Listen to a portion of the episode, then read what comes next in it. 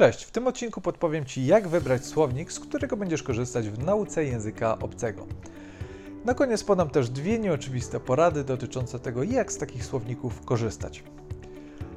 Zazwyczaj, kiedy rozpoczynamy naukę nowego języka obcego, e, pojawia się w naszej głowie taka myśl, no muszę kupić jakiś słownik. No właśnie, ale czy trzeba taki słownik kupować? Mam na myśli oczywiście słownik e, papierowy. Najpierw chciałbym się zająć właśnie tymi słownikami e, papierowymi. Możesz się zastanawiać, czy warto taki słownik kupować, skoro wszystko jest w internecie.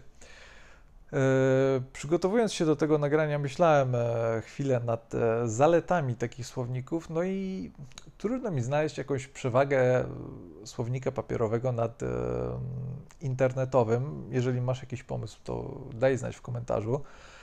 E, natomiast znalazłem e, wiele wad. Mm, jedną z takich wad może być to, że ilość informacji w takim słowniku będzie raczej ograniczona, no bo nie chcemy, żeby ten słownik był nie wiadomo jak duży. Musimy zmieścić te, te wszystkie informacje na jakiejś ograniczonej liczbie stron, e, zwłaszcza w przypadku takich e, kieszonkowych e, słowników a z kolei te słowniki, które są takimi wielkimi księgami, są kompletnie nieporęczne, nie zabierzesz ich raczej e, ze sobą. E, w takich e, podstawowych, tradycyjnych słownikach często nie ma dodatkowych wyjaśnień, nie ma zbyt wielu przykładów albo nie ma ich wcale. Korzystając z takiego słownika, nie wiesz raczej, jak wymówić dane słowo, Chyba, że znasz e, transkrypcję fonetyczną, ale raczej większość osób jej e, nie zna. Dlatego papierowych słowników raczej e, nie polecam, chyba że ktoś jest po prostu tradycjonalistą i, i, lubi papier. Dla mnie to jest jedyny powód, dla którego można korzystać z takiego słownika. Ja nie mam słownika papierowego i chyba nigdy nie miałem, a nawet jeśli miałem, to nigdy z niego regularnie nie korzystałem. Chciałbym poświęcić trochę więcej czasu słownikom internetowym, ale zanim do nich przejdę, chciałbym zachęcić Cię do subskrybowania tego kanału, jeśli jeszcze tego nie robisz. Myślę, że warto, jeśli uczysz się jakiegokolwiek języka obcego, bo znajdziesz tutaj wiele wartościowych e, informacji i porad. Przejdźmy więc do słowników e, internetowych, elektronicznych.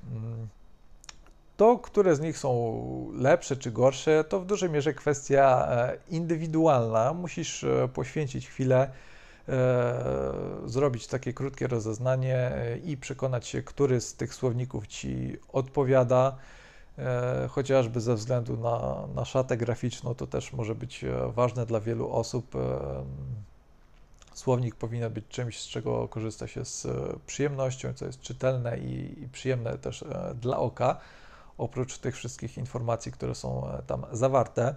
Myślę, że docelowo warto wybrać jeden, maksymalnie dwa słowniki, z których będziemy korzystać.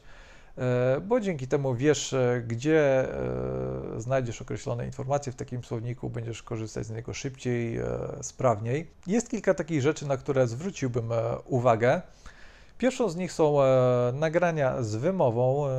Transkrypcja obawiam się, że może nie wystarczyć, bo jednak większość osób nie potrafi posługiwać się alfabetem fonetycznym. Yy, dlatego warto mieć e, zawsze jakieś e, nagranie i dobrze by było, żeby to nagranie było autentyczne, nagrane przez e, człowieka, a nie żeby pochodziło z syntezatora mowy. Kolejną ważną rzeczą jest to, czy do każdego słowa mamy podane jakieś przykładowe zdania. I ważne jest to, żeby te zdania nie były za trudne, żeby to nie były jakieś cytaty z XVIII-wiecznej powieści, e, ale też z drugiej strony nie mogą być to zbyt łatwe zdania, bo wtedy niczego dodatkowego się z tych zdań nie dowiesz. Na przykład, jeżeli sprawdzasz e, w angielskim słowniku czasownik laugh i masz tam zdanie she likes to laugh, no z takiego zdania e, niczego się nie dowiesz. E, bo tam w zasadzie można wstawić dowolne inne e, słowo, ale na przykład gdyby tam było mm, zdanie w stylu don't laugh at me, no to oprócz tego, że wiesz, co oznacza ten czasownik, wiesz też, że istnieje konstrukcja laugh at, czyli śmiać się z kogoś. I to jest już kolejna informacja, e, która jest na pewno e, przydatna, więc tak mniej więcej te przykładowe zdania powinny wyglądać. E, z jakich słowników ja korzystam? E, to zależy. Najczęściej ze słowników korzystam wtedy, kiedy tłumaczę jakiś tekst, a nie kiedy uczę się nowego języka. E, I rzadziej korzystam ze słowników dwujęzycznych. Jeżeli korzystam, to najczęściej jest to słownik PONS, ale najczęściej korzystam z tych jednojęzycznych i mogą to być na przykład Wiktionary, czyli słownik od, od Wikipedii, a jeśli chodzi o słowniki angielskie, to najczęściej korzystam z słownika Cambridge, Collins, a jeżeli potrzebuję słownika mm, typowo amerykańskiego, to jest to Merriam-Webster, chociaż tam z reguły jest e, mniej informacji.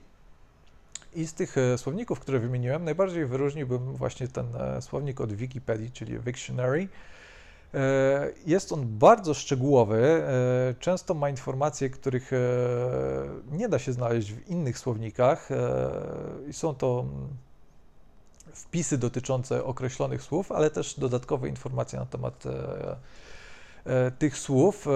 Często na przykład ten słownik zawiera więcej znaczeń niż te pozostałe słowniki.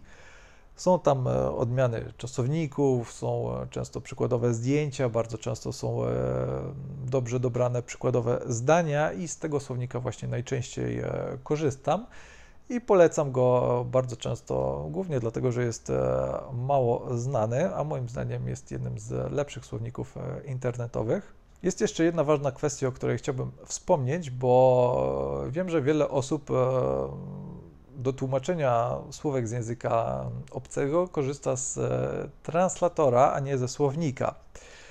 E, nie polecam sprawdzać w, w, translatorze pojedynczych słów, dlatego że bez kontekstu jest bardzo duże ryzyko, że tłumaczenie, które dostaniemy, nie będzie mm, tym, którego akurat e, potrzebujemy. Jeżeli chcesz korzystać z translatora, to E, sprawdzaj tam jakieś wyrażenia, a najlepiej e, całe zdania, na pewno nie pojedyncze e, słowa.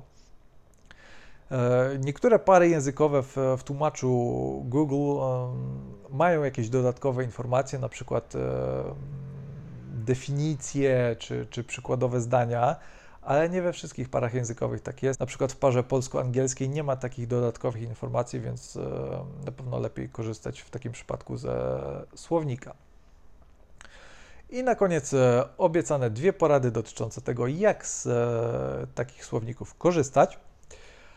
Pierwsza z nich e, polega na tym, żeby domyślać się najpierw znaczenia obcego słowa z kontekstu, zanim w ogóle zajrzymy do słownika. Na przykład, jeżeli czytasz jakiś tekst w języku obcym i nie znasz tam jakiegoś słowa, zanim sprawdzisz, co to słowo znaczy w słowniku, postaraj się wywnioskować z kontekstu, co to słowo może oznaczać, i e, gwarantuję Ci, że w wielu przypadkach będziesz w stanie to e, zrobić z dużą e, dokładnością.